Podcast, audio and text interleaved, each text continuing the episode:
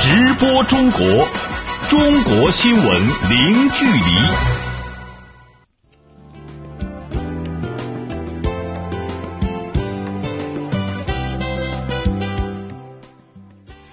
这里是直播中国节目，听众朋友您好，我是主持人林飞。您好，我是杨敏。今天节目的主要内容有：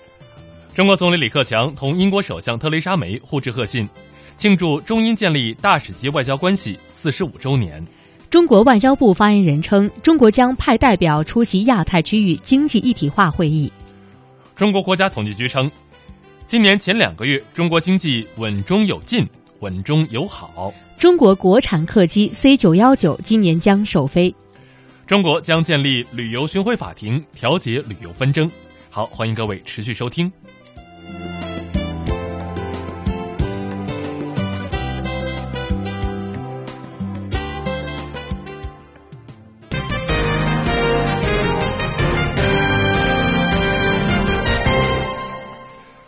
中国国务院总理李克强十三号同英国首相特蕾莎梅互致贺信，庆祝中国同英国建立大使级外交关系四十五周年。李克强在贺信中表示，四十五年来，中英利益交融不断深入，互利合作成果丰硕，人文往来日益密切，两国人民都从中切实受益。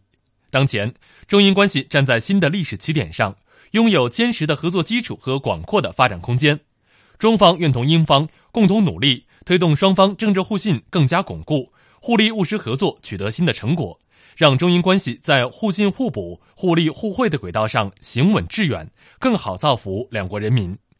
特蕾莎梅表示，英中伙伴关系持续发展，两国高层交往频繁，高级别对话富有成效，贸易投资联系日益紧密，人文交往不断深化，大大增进了两国福祉。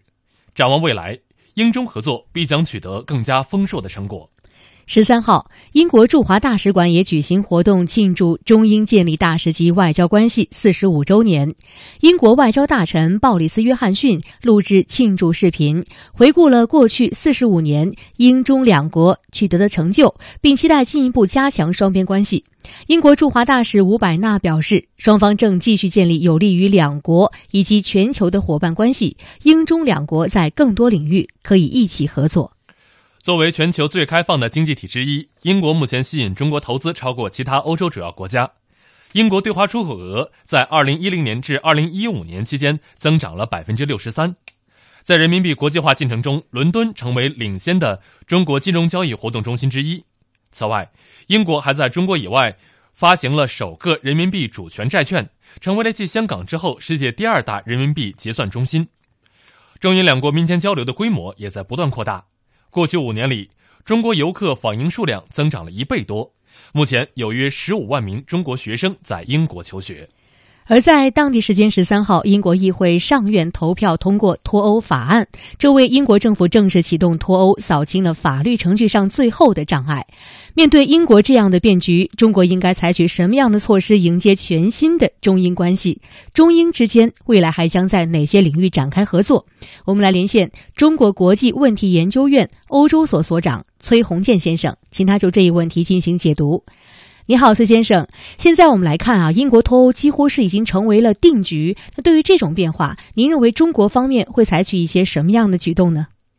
一方面呢，我觉得对于现在的特蕾莎梅政府，包括英国政界，包括反对党工党，包括一些其他的政党，要不断的去推进这种中英合作的共识。因为之前在和卡梅伦政府达成中英黄金时代这个共识的时候啊。其实呢，我们就提出希望这种共识呢，不仅是中国和保守党政府的共识，也希望是和英国朝野上下的共识，包括民众。所以中国方面呢，要按照这个既定的轨道、既定的方向，不断的推进和英国的在战略、经贸和人文方面的交流和合作。啊，尤其是今年啊，建交四十五周年，这是一个很好的契机。第二个方面呢，我觉得中国政府应该做的是，要充分的认识到，就是英国现在呢，他在处理内外关系，在制定内外政策的时候，他的一些考虑。因为现在英国呢，处于脱欧的进程之中，实际上从英国的角度来说呢，它是希望能够获得包括中国在内的更多的集体的一些合作，也包括一些政治上的支持。我觉得对于中国来说呢，一方面我们当然坚定的支持欧洲一体化，但另一方面呢，实际上我们也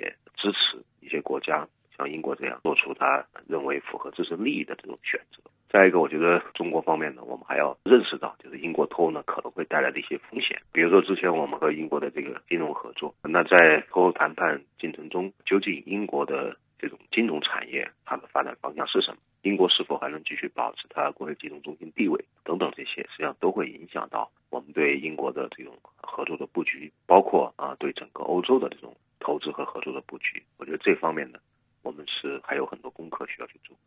嗯，中国驻英大使刘晓明啊，日前在本台记者采访的时候呢，也表示哈，中国的一带一路倡议和英国拥抱世界的目标高度契合。那在二零一七年，您认为中英关系会有哪些新进展呢？英国认为，他在脱离欧盟以后啊，他有很多的这个优势和条件，可以重新成为一个具有世界影响力的国家啊，无论是在经贸还是在政治安全。我觉得实际上，如果英国在脱欧以后呢，按照这个方向走。和我们中国未来的发展方向呢是有非常高的契合度的，因为我们知道中国的发展啊得益于全球化，同样呢，我们也支持或者说我们希望引领一种更加包容、互惠这样的一种全球化的方向，而且呢，我们提出了一带一路这样的能够为地区和国际的发展提供公共产品的宏伟的这个发展目标。那接下来呢，除了已有的这个金融方面的合作以外，我觉得中英啊，实际上在基础设施、能源，包括新能源，甚至包括一些科技创新方面，还有很多的呃合作的空间。所以中英之间啊，我觉得有着很大的这个合作潜力，而且未来呢，双方呢还有更多的呃新的合作空间。另据英国金融时报网站日前的报道，尽管英国脱欧等因素导致中国企业对英国投资放缓，但在英国的中国企业营业收入增长依然较为强劲。金融时报网站援引了志同会计事务所英国分部的数据报道说，在英投资表现最好的三十家中国企业，二零一五年营业收入平均比上一年增长了百分之一百七十四。这三十家企业营业额合计达到一百一十七亿美元，在英国雇佣了大约两万名员工。智能会计事务所表示，共有两百八十家营业收入超过六百万美元的中国企业在英国注册，覆盖从房地产到零售行业等多个领域。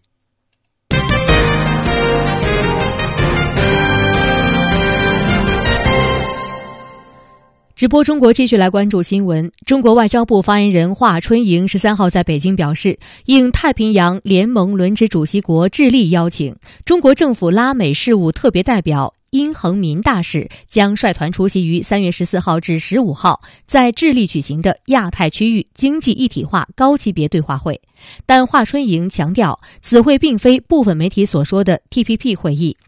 此前有媒体报道，中国将参加在智利举行的 TPP 成员国会议，并分析这是否为中国将加入 TPP 的一个信号。对此，华春莹予以澄清。这次会议呢，是太平洋联盟与亚太国家关于亚太区域经济一体化的高级别会议，将就亚太区域合作的下一步的工作。广泛的交换意见，而这个会议呢，并不是像呃部分媒体所说的那样是 TPP 会议。中方呢希望这个会议呢能够为推动亚太自贸区进程、建设亚太开放型经济、促进亚太区经济一体化做出贡献。那么在 TPP 的问题上，中方的立场是没有变化的。那么，在智利举行的亚太区域经济一体化高级别对话会都将讨论哪些内容？中国为什么要参加这次会议？关于这个问题，我们采访了中国现代国际关系研究院世界经济研究所研究员陈凤英女士。我们来听听她的解读。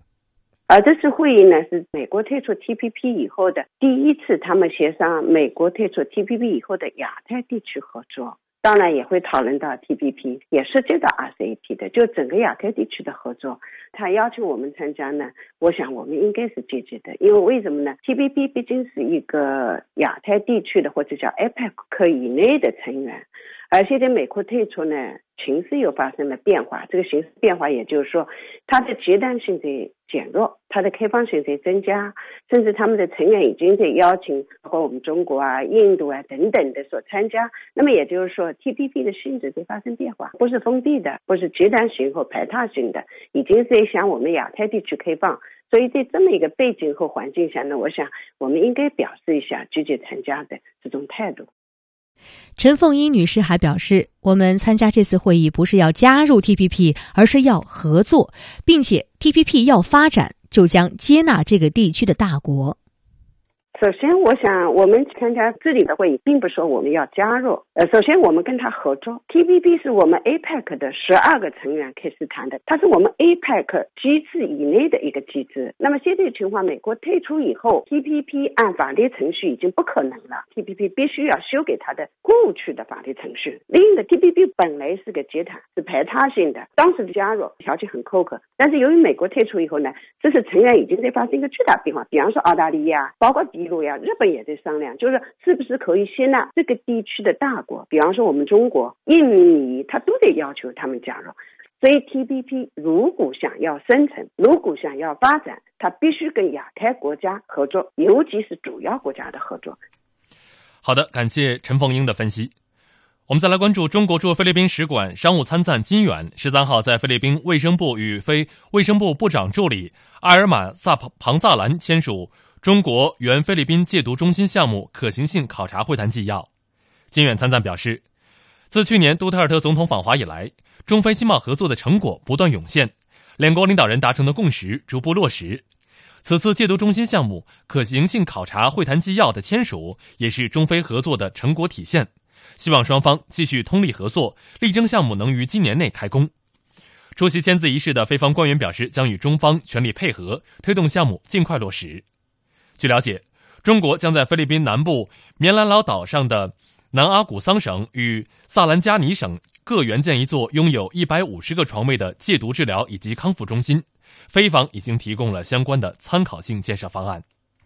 十三号出版的《澳门特区公报》显示，澳门特别行政区第六届立法会选举日定为今年九月十七号。据了解，澳门特区第六届立法会由三十三名议员组成，任期为四年。其中，直接选举产生的议员十四名，间接选举产生的议员十二名，由行政长官委任的议员七名。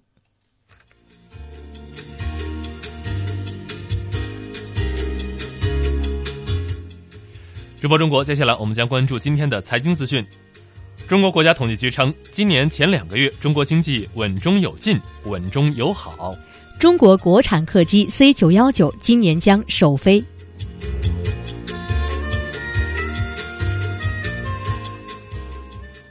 直播中国，中国新闻零距离。欢迎您持续关注直播中国。我们先来关注中国最新的股市和汇市信息。首先是股市方面。十四号，中国内地沪深两市早盘指数小幅低开之后，继续维持窄幅震荡走势。午后，沪指逐渐走弱，小幅翻绿。截至收盘，沪指小幅翻红。至收盘，上证综指收报于三千两百三十九点三三点，上涨二点三零点，涨幅百分之零点零七，成交一千九百一十五亿元人民币。深圳成指收报于一万零五百三十一点七三点，下跌二十八点一六点，跌幅百分之零点二七。成交金额两千六百八十五亿元人民币，香港恒生指数收报于两万三千八百二十七点九五点，下跌一点七二点，跌幅百分之零点零一，成交金额港币七百二十点一亿元。台湾加权股市收报于九千七百四十四点二一点，上涨四十六点八七点，涨幅百分之零点四八，成交金额八百九十一点九亿元新台币。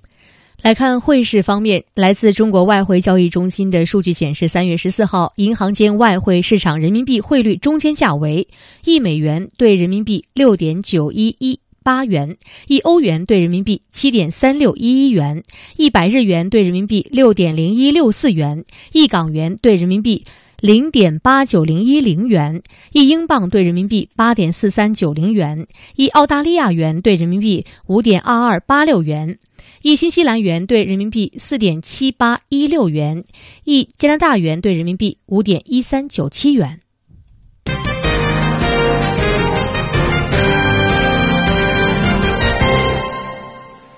十四号，中国国家统计局公布了二零一七年一至二月份国民经济运行的主要数据。数据表明，今年前两个月，中国国民经济主要指标出现了积极变化，发展态势继续改善。整体运行延续了去年下半年以来的稳中向好的态势。那么详细情况，来听本台记者赵阳为您发回的报道。中国国家统计局新闻发言人、总经济师盛来运表示，今年一二月份，中国国民经济运行的多个指标都表现积极，无论是跟去年的一至二月份，还是跟去年年底十一月、十二月份相比。多数指标都趋向改善，有些指标的表现好于预期。盛来运说，总的概括起来，前两月的经济数据有三大方面积极变化。第一个变化呢是这个稳的基础在加强啊，我们感觉这个实体经济的活力啊在增强，效益在好转。因为在供给侧结构性改革的深入推进下，啊，市场的环境啊出现了明显的变化，供求关系有呃积极的改善。第二个大的方面的变化呢，我觉得是进的力度在加大，主要表现在就是结构性改革在深入推进，结构的这个改革的效果在突延伸啊，在扩展啊。第三个大的方面的变化呢，就是好的势头在延伸。呃，首先表现在就是说，宏观经济的运行态势在继续改善，继续向好。数据还显示，前两个月固定资产投资增长稳中有升，明年投资增速加快，同比增长百分之六点七，比上年全年加快三点五个百分点，为上年三月份以来的最快增速。中国国家统计局还在当天首次公布了一项经济新指标——服务业生产指数。这一指数反映服务业的短期变化。盛来运表示。在？我们今年第一次发布了服务业的生产指数，这个是首次推出。呃，为什么要推出这个指数？主要是呃考虑到就是说要有一个综合指标来全面反映服务业的短期变化，更好的服务宏观决策，也更好的服务这个企业决策，也更好的来满足社会各界观察中国服务业的发展状况和趋势。而且这几年中间，就是服务业的占比是吧，已经超过百分之五十，占据中国经济的半壁江山。但是呢，由于服务业呢，就是说是调查难度比较大，点多面广啊，行业多，这个又分散，变化又快，所以我们的服务业的这个统计相对工业来讲，啊，是是呃在继续完善过程之中的。对于国家统计局新公布的经济数据，湘财证券首席投资顾问洪淑敏表示，这说明中国经济出现了一个小周期的反弹。实际上，我们来看今年完成这个六点五的这个任务，应该从一二月份的这个数据上来看，我认为还是非常。有希望，或者说甚至非常轻松的是可以完成的，啊，所以总体来看，我认为经济在上半年应该还是一个 L 型过程当中的一个小周期的一个反弹，反正上半年应该来说还是一个回暖，也是同时啊享受去年下半年以来供给侧改革这个果实的一个蜜月期，所以整体来看，上半年应该来说整个经济数据方面都会呈现出相对比较健康向好的一种态势。在中国经济积极向好的同时，盛来运也表示。目前国际环境依旧错综复杂、不稳定、不确定因素仍然较多，国内改革发展任务仍然十分艰巨，发展的内生动力仍然需要加强。下一阶段要坚持稳中求进的工作总基调，坚持新发展理念，坚持以推进供给侧结构性改革为主线，适度扩大总需求，加强预期引导，深化创新驱动，不断巩固国民经济稳中向好的发展态势。记者徐艳青、赵阳，北京报道。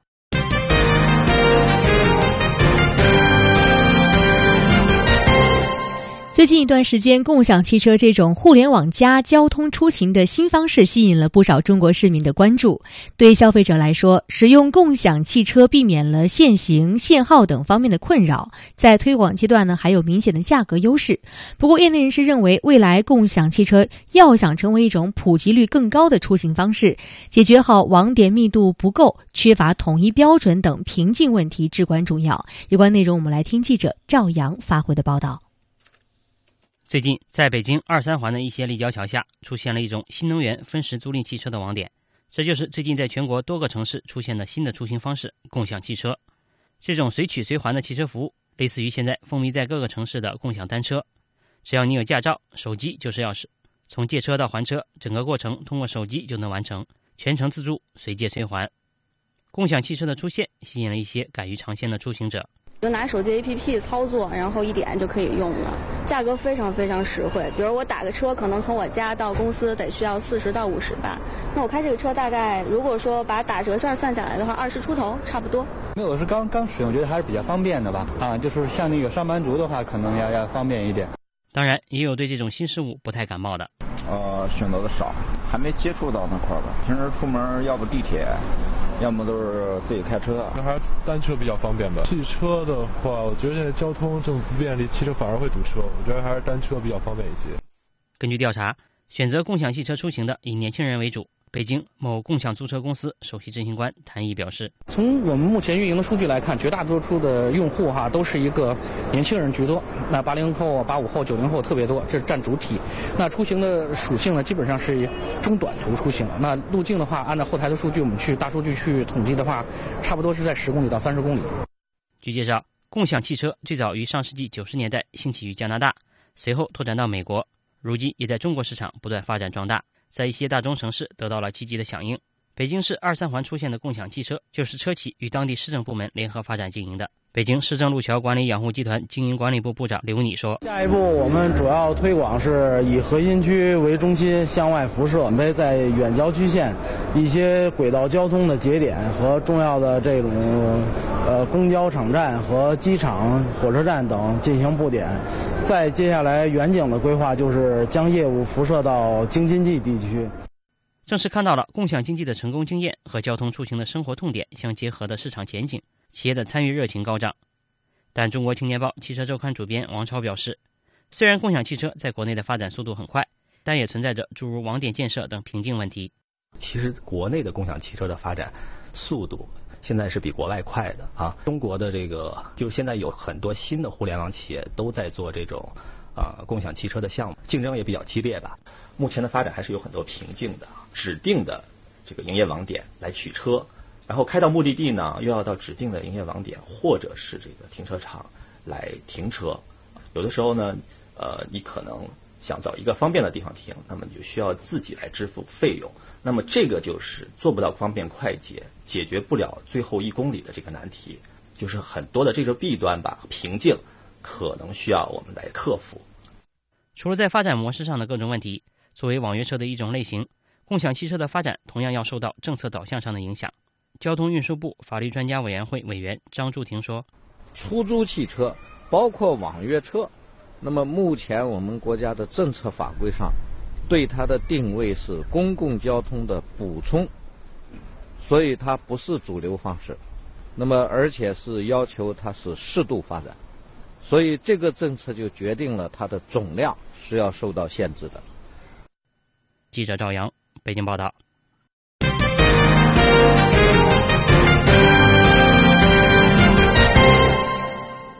直播中国，我们再来关注日前，中国科技部部长万钢表示，中国首架国产大型客机 C 九幺九将于今年首飞。据了解，C 九幺九首架机总装下线以来，项目在系统集成实验、静力实验、机上实验、试飞准备等几条主线上稳步推进。目前，首架飞机已经进入到了首飞的准备状态。中国商用飞机有限责任公司官方信息显示。C 九幺九大型客机是中国拥有自主知识产权的中短程商用干线飞机。C 九幺九飞机标准航程设计里程为四千零七十五公里，增大航程型的设计航程为五千五百五十五公里，可满足航空公司对不同航线的运营需求。中国东盟博览会高官会议十三号在中国南宁举行。会议确定，第十四届中国东盟博览会将于今年九月十二号至十五号在南宁举行，主题为“共建二十一世纪海上丝绸之路，旅游助推区域经济一体化”。本届东博会主题国为“文莱”。中国东盟博览会秘书处秘书长王雷当天表示，二零一七年是中国东盟旅游合作年，以此为契机，第十四届东博会将以贸易、投资、旅游合作为重点，助推中国东盟自贸区升级版建设，促进区域经济一体化朝更高水平发展，促二十一世纪海上丝绸之路从共识走向务实。王雷透露，本届东博会将继续提升国际经济与产能合作展，集中展示铁路、电力、通信等重点领域项目。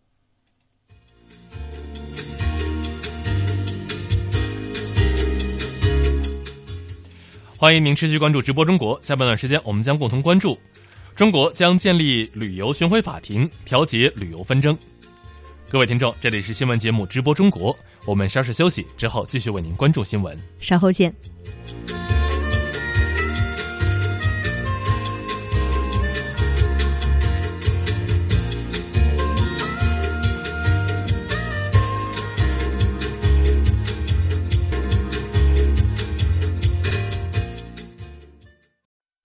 直播中国，中国新闻零距离。直播中国下半段时间，我们首先关注今天节目的主要新闻。中国国务院总理李克强十三号同英国首相特蕾莎梅互致贺信，庆祝中国同英国建立大使级外交关系四十五周年。李克强在贺信中表示，中方愿同英方共同努力，推动双方政治互信更加巩固，互利合作。务实合作取得新的成果，更好造福两国人民。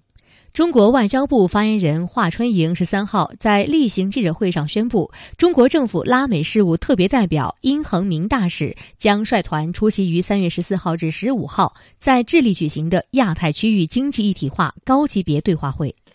中国国家统计局发言人盛来运十四号表示，总体来看，中国经济。今年头两个月延续了去年下半年以来的稳中有进、稳中有好的发展态势。据中国科技部部长万钢介绍，中国首架国产大型客机 C 九幺九总装下线以来，项目在系统集成试验、静力试验、机上试验、试飞准备等几条主线上稳步推进，将于今年首飞。中国和菲律宾十三号签署中国援非戒毒中心项目可行性考察会谈纪要。据介绍。中国将在菲律宾南部棉兰老岛上的南阿古桑省和萨兰加尼省各援建一座拥有一百五十个床位的戒毒治疗及康复中心。目前，菲方已经提供了相关参考性建设方案。目前，中国进入了大众旅游时代，但随着旅游业快速发展，旅游纠纷也屡见不鲜。中国国家旅游局局长李金早近日表示，中国将成立旅游警察，推出旅游巡回法庭，及时调解旅游当中发生的一些纷争。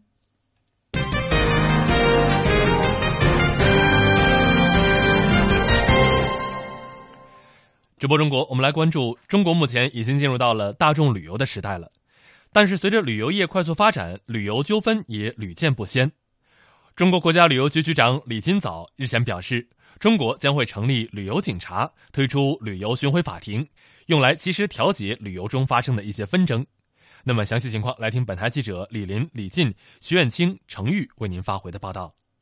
随着中国进入大众旅游时代，人们早已经不满足于在景点景区内游览，不满足于宾馆饭店的住宿体验。据统计，中国的旅游结构当中，非景点的旅游人数已经达到了百分之八十。因此，推进全域旅游，也就是把旅游模式从景点旅游模式转变为整个区域的旅游模式，已经迫在眉睫。两年前，中国国家旅游局正式提出发展全域旅游，而在今年的两会上，全域旅游被正式的写入了二零一七年中央政府的工作报告，成为了这份报告的新词之一。中国国家旅游局局长李金早认为，发展全域旅游对国家的体制机制提出了新的要求，要有适应全域旅游时代的全域旅游格局的管理体制，要从过去部门单一管理体制过渡到现在的综合管理体制，要建立适合全域旅游时代特点的现代旅游治理机制。具体来讲，我们讲一加三，所谓一就是旅游委员会，三就是成立旅游警察。旅游巡回法庭、工商旅游分局成立旅游警察，景点之外的治安也要管好，这就要到依法治理、依法治旅这么一个格局。旅游巡回法庭啊，它可以及时的去调解旅游中间发生的一些纷争。工商旅游分局对一些不规则的经营行为啊，甚至有一些欺行霸市这样行为的，要进行惩处。根据相关规划，二零二零年前，中国将创建五百个左右的全域旅游示范区，覆盖全国三十一个省市区和新疆生产建设兵团。截至目前，全国已经有二十一个省市区、一百五十五个地市设立了旅游发展委员会，一大批市县成立了旅游警察、旅游巡回法庭和工商旅游分局。在发展全域旅游的过程中，如何更好地维护当地的旅游市场秩序，也备受全国人大代表们的关注。最近一段时间，云南的旅游市场乱象频频被媒体曝光。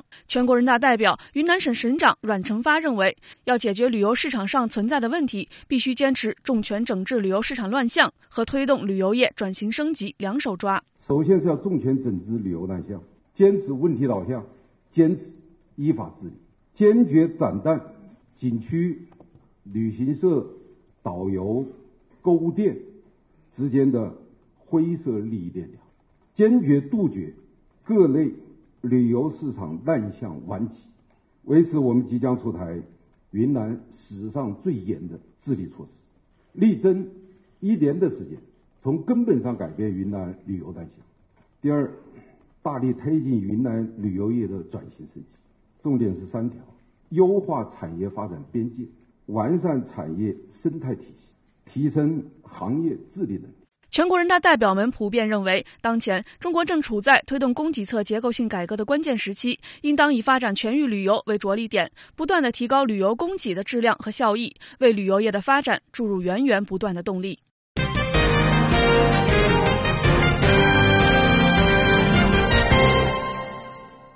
世界最大单口径射电望远镜。Fast 去年九月正式启用，并且游客可以付费体验。然而近日，这部望远镜所在景区已决定正式向游客实行免门票开放，也就是说，更多游客可以和这部神秘的中国天眼近距离接触。那么，如何在保证科学装置正常运行的同时，给游客普及更多的天文知识？未来这种科普化的景区又将如何良性发展？马上为您连线记者柳晶，了解一下景区开放的最新消息。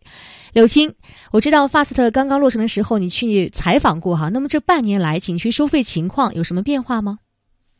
呃，没错，去年九月二十五号，由我国自主设计制造的五百米口径球面射电望远镜，也就是 FAST，在贵州省平塘县大窝荡洼地正式落成。FAST 所在的景区也在第二天正式对外运营。当时有消息说，景区门票定价为每人六百六十九元，每天的游客限量是两千人。现在根据最新消息，FAST 景区已经正式向游客实行免门票政策，景区内的收费项目也明确了景区摆渡车票每人五十元，以及天文体验馆。门票每人五十元。为了减少人流密集对于望远镜的干扰，每天景区接待游客还是不超过两千人。主持人，好的，那如果我们要去看这口大锅的话，会不会影响它作为科研装置的正常运行呢？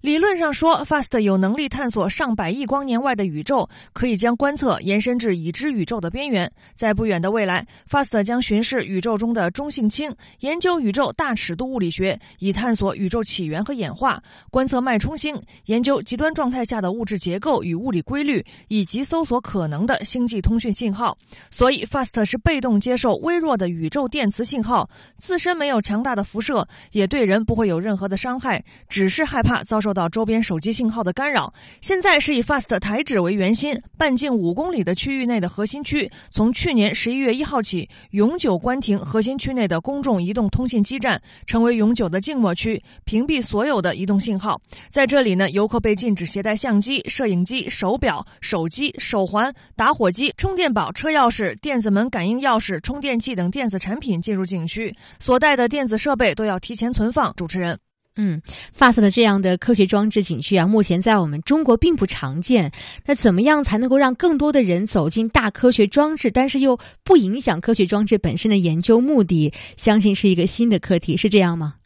是这样的，根据 FAST 所在的平塘县的介绍，该县射电天文科普旅游文化产业园建设项目主要是依托大射电天文望远镜，打造集旅游服务、科普教育、休闲养生、观光体验的综合旅游文化产业区。园区的选址也是紧挨大射电天文望远镜五公里核心区，占地大约四千五百亩。主要的建筑有融入星空天文元素的酒店、FAST 旅游服务中心以及天文体验馆等等。据了解，在去年十一黄金周的第一天，平塘就接待游客达。达到七点八五万人次，同比增长了百分之五十点一七。事实上，依靠大科学装置发展景区是有先例的。在 FAST 正式投入使用之前，位于波多黎各的阿雷西博天文台是世界上最大的单口径电波望远镜。阿雷西博观测站在一九六三年十一月一号正式开幕，从那之后，有几千位科学家使用了它，也迎来了众多的参观者。有数据显示，每年去阿雷西博天文台参观的游客大约在十三万人左右。有观点认为，射电天文望远镜是世界级的科研设备，在充分保证科研功能的前提下，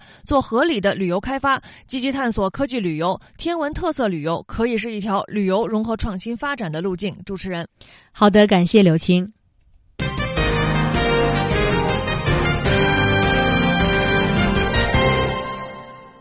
直播中国，我们再来关注美国湾流宇航公司将为北京急救中心量身打造一架专业的医疗飞机，双方已于美国当地时间十三号签署了协议。这架飞机的功能相当强大，可以起到空中重症监护室的作用。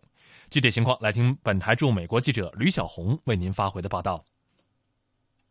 继2015年中国首架专业航空医疗救援远程固定翼飞机在美国改装交付之后，北京红十字会999急救中心再度从美国引进一架专业医疗飞机。急救中心主任李立斌介绍说，随着中国经济的不断发展，人民生活水平的不断提高，急救中心的空中医疗救援业务也在不断的拓展。自2010年开展航空医疗救援以来，已经完成了一千多次空中医疗救援任务。999航空医疗救援的业务不断的扩展，目前我们的飞机已经远远不够业务的需要。由美国湾流航太公司生产的这一款超远程喷气飞机，最大飞行距离达一万二千五百零一公里，曾荣获航空领域最高奖项罗伯特·特利尔奖。自面世以来，受到热烈追捧。今年又恰逢湾流公司进入特殊用途专业飞机制造领域的第五十个年头。公司总裁伯恩斯表示，很荣幸能被北京红十字会九九九急救中心选中。他相信双方的这一合作不仅能加强急救中心的远途空中医疗救援能力，还能向中国市场进一步展示湾流公司的实力。You know, our, our product has global reach. 正如你所了解到的，我们的产品销往全球各地。我深信我们的飞机也能在中国有出色的发挥。在过去几年间，我们看到那里的市场正在不断壮大。公平贸易对美中双方都十分重要。我希望湾流公司可以在未来很长的岁月里，在中美贸易中拥有很大的份额。据了解，这一架为北京红十字会999急救中心量身打造的空中重症监护飞机将于今年底交付使用，双方也已经开始探索下一步的合作意向了。驻美国记者吕晓红萨瓦纳报道。继续来关注新闻。三月十二号，七十九岁高龄的琼瑶在网络上发表了致儿子和儿媳妇的公开信，交代后事。信中嘱咐，无论生什么重病，他都不动大手术，不送加护病房，绝不能插鼻胃管，不需要急救措施，只要让他没痛苦的死去就好。他的这份生前遗嘱也引发了人们对于生命和死亡的思考。无独有偶，十三号，在中国江苏省省会南京市也举行了一场生前预嘱推广公益活动。通过宣传预先立下嘱托的意义，让更多人来了解尊严死、接受死亡教育。请听江苏台记者刘硕为您发回的报道。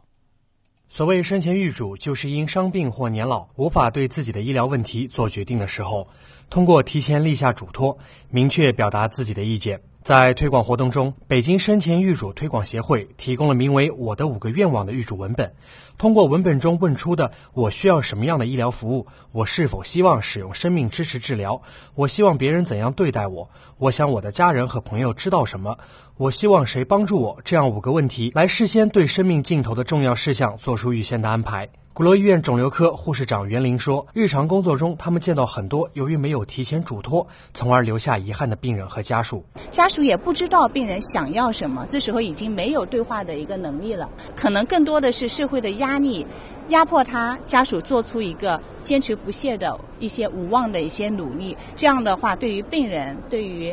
即将死去的人也是一种痛苦，对于我们生存的人也是一种痛苦。因传统文化中对死亡的忌讳，相比较于发达国家，我国死亡教育存在缺失。对于临近死亡及后事安排难以启齿，而通过预先留下的嘱托，则能够让患者和家属提前述说心愿，坦然地面对和谈论死亡。袁林说：“对于病人和家属来说，这样的一份嘱托也提供了另外一种有尊严的选择。有时候家属他并不是说完全的否认这种决策，而是没有人提出来，所以他们也不知道该怎么办。如果说他本人有这么一个意愿，那么我们的医疗以及我们的家属就会去结合他的意愿，然后再根据他的病情，该坚持的时候，我们一定要。”用力的坚持，不能坚持无谓的时候，我们也要懂得去终结。对于治疗无望的病人，如何让他们在生命最后阶段能够有质量的生活，则是医护人员近年来开展安宁疗法的目标。二零一一年起，南京已进行一千多例安宁治疗，通过药物减轻痛苦，从而让患者有尊严的离去。南京市护理学会倪欣欣秘书长介绍，下一步将通过推广安宁疗法的经验，让养老院、社区医院等机构也能更好的开展治疗。今天呢，我们就是把三级医疗机构、二级医疗机构、养老院、社区卫生服务中心全部都集中到我们这儿来，把我们的病人转到他们社区以后，延续对他进行专业的指导，在生命的最后一段的时候，让他舒适，减轻他的痛苦，给他温暖。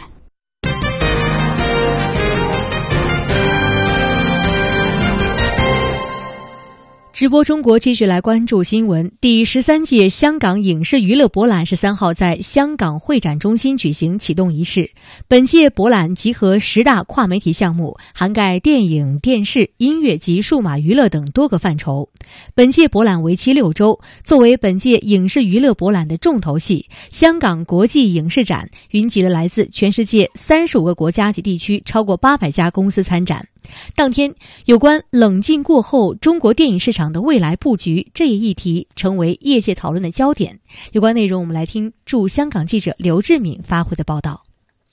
近年来，中国影视娱乐市场发展迅速，引发全球关注。香港国际影视展把首要关注度就放在了中国电影市场的未来发展之上。中国自2002年实行电影产业化，从2003年至2015年，中国电影市场一直保持年均百分之三十五的市场增长率。二零一五年的票房更是高达四百四十亿，同比增长百分之四十八点七。但在二零一六年，中国全年票房止步四百五十七点一二亿元，同比增长仅百分之三点七三，创下了电影产业化以来的最低点。在拐点论的质疑声中，中国电影市场未来的走向受到了社会各界的普遍关注。在开幕式当天的研讨会上，专家们都对今年中国电影市场做出了各自的预估，但他们均表示，类型化的精品电影将是未来中国电影市场发展的主要趋势。知名电影人、中影国际董事总经理唐季礼就指出，随着电影市场的蓬勃发展，中国观众的口味越来越多元，中国应该在生产资源全球化的基础上发展类型化电影。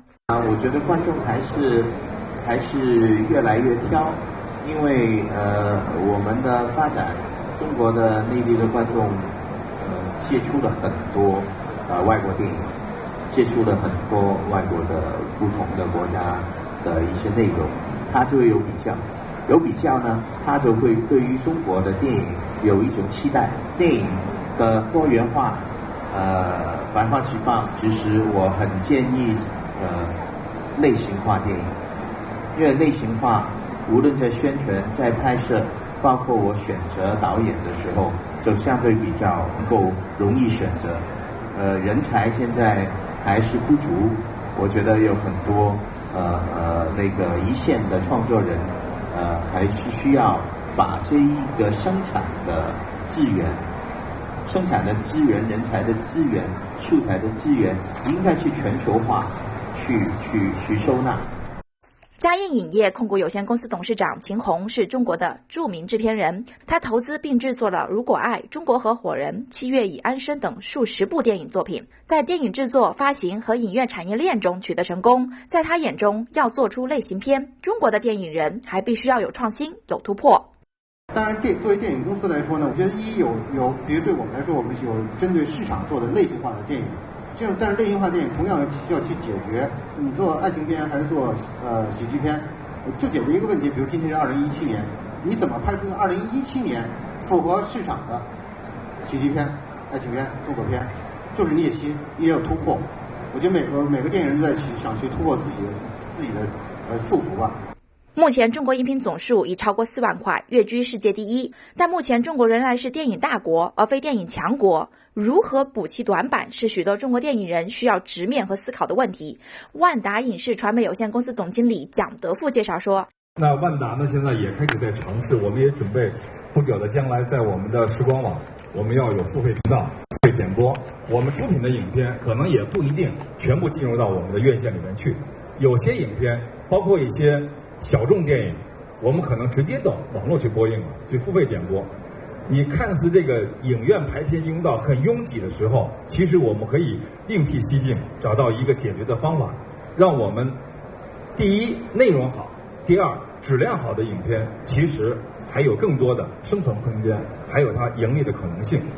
不论是大院线还是网络电影，福建恒业影业有限公司总裁陈辉指出，多元化也正是中国电影未来需要提升的一方面。结合互联网，把内容做足，才是未来发展的必经之路。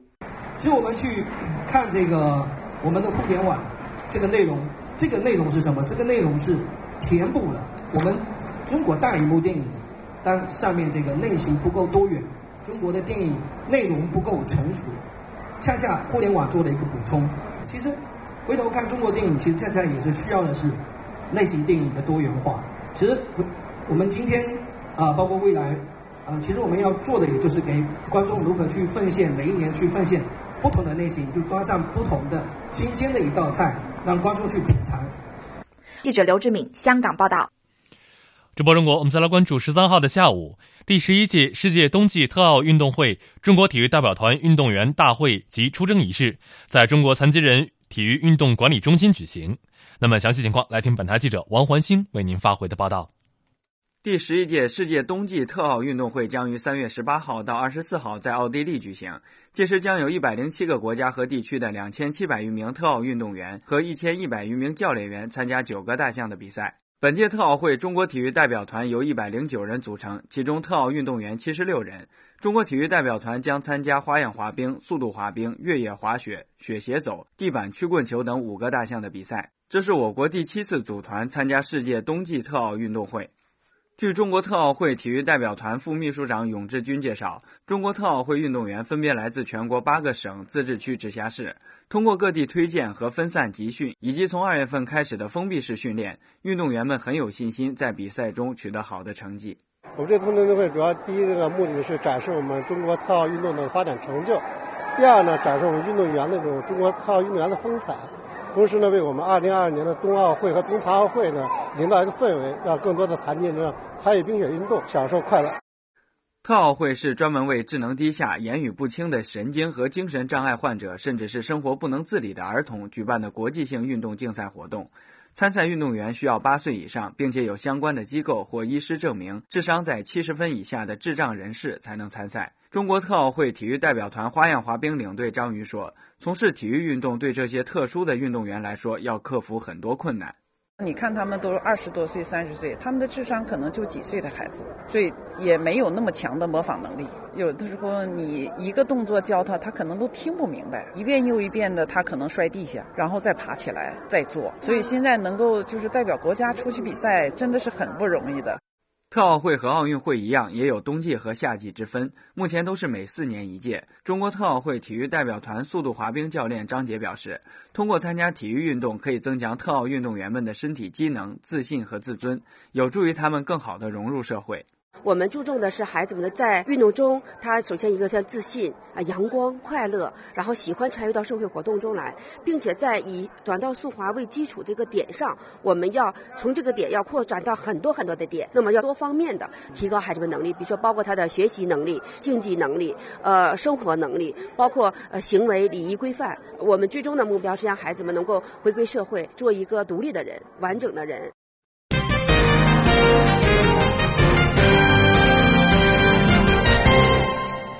华文华声，我们来关注美国好莱坞报道者近日刊文称，中国演员告别好莱坞，不再满足于在明星云集的大片当中跑龙套。中国影视人才如今正拒绝好莱坞的邀约，在国内寻求获得更丰厚的片酬、更高的知名度，扮演更丰满的角色。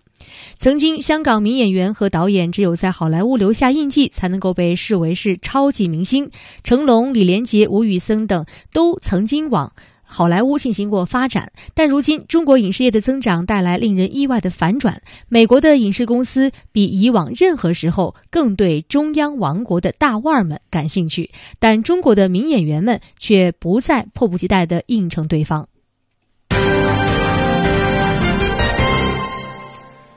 直播中国，我们再来关注，根据西班牙。欧华网援引《世界日报》的编辑报道，近日，西班牙马德里的一家食品店里发生了一起打架斗殴事件，涉嫌抢劫的五十岁中年男子遭到华人店主及其朋友的殴打，身体多处严重受伤，而华人店主和他的朋友也遭到警方的逮捕。案发于当地晚间的十二点半，食品店老板娘打算关门歇业时，一名五十岁的中年男子进来要买一些啤酒，但老板娘以时间太晚为由拒绝了该男子的请求。据老板娘称，当时该男子把手伸进到提款机里，她试图阻止，一时间双方僵持不下。突然，该男子一巴掌将老板娘打倒在地，她大声呼救其丈夫和朋友，回到店中殴打抢劫嫌疑人，并使其身体多处受伤。根据警方的消息，涉嫌抢劫的中年男子已被拘留，华人食品店老板夫妇及其朋友也遭到警方的逮捕。